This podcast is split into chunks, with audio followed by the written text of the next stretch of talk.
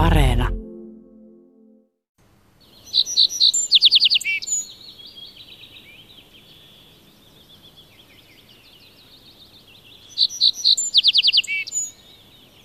Pikkusirkku. Milloin siitä tuli meikäläiselle elämänpinna, siis elis, elämän ensimmäinen havainto lajista?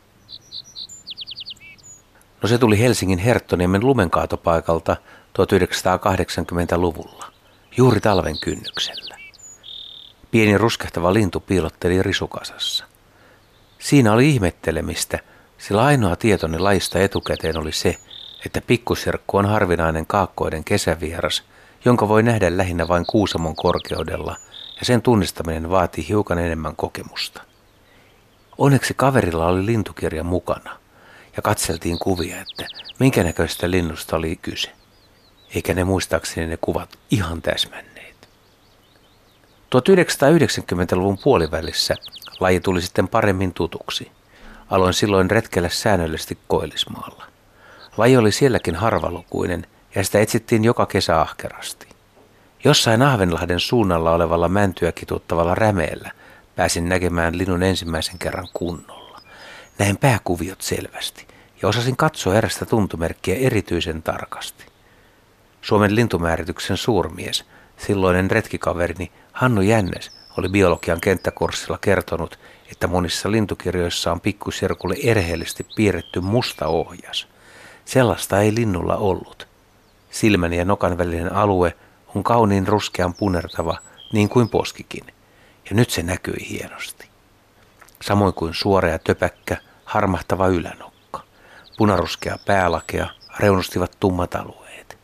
Lintu vaikutti pieneltä, niin kuin nimikin kertoi, mutta sitä en osannut arvioida, oliko se todella 13 senttinen, kaksi senttiä pienempi kuin pajusirkku. Tuolla rämeretkellä tuli muuten hillittömästi hyttysen pistoja.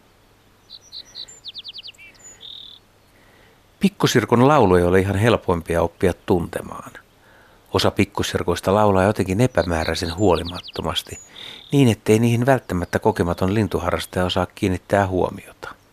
Jos samalla paikalla on äänessä pajusirkkuja, leppälintuja ja rastaita, niin vaikeuskerroin kasvaa.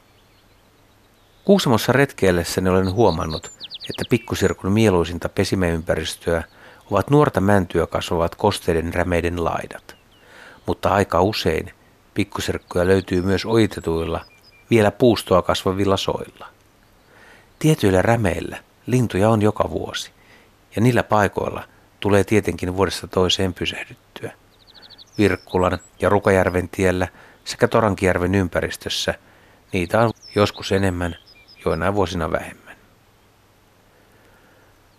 Olen muutaman kerran löytänyt pohjansirkun pesän, mutta pikkusirkun pesä ei ole vielä tullut vastaan. Kaverit ovat kertoneet, että pesä on ruohonkorsista ja juurikuidusta vuorattu ja se kätkeytyy varpukasvillisuuden suojaan niin hyvin, ettei sitä kyllä sattumalta löydäkään. Huhut kertovat, että hautuvat emot eivät ainakaan auringosta pääse nauttimaan. Vanhan lintuatlasteoksen mukaan lintujen kulko pesälle on myös suojaisa tapahtuu usein koillisen tai idän suunnalta. Tähän maantiedepuoleen suhtaudun hieman skeptisesti, pitäneeköhän se paikkansa. Pikkusirkku munii neljästä kuuteen ruskehtavaa munaa, joita molemmat emot hautovat.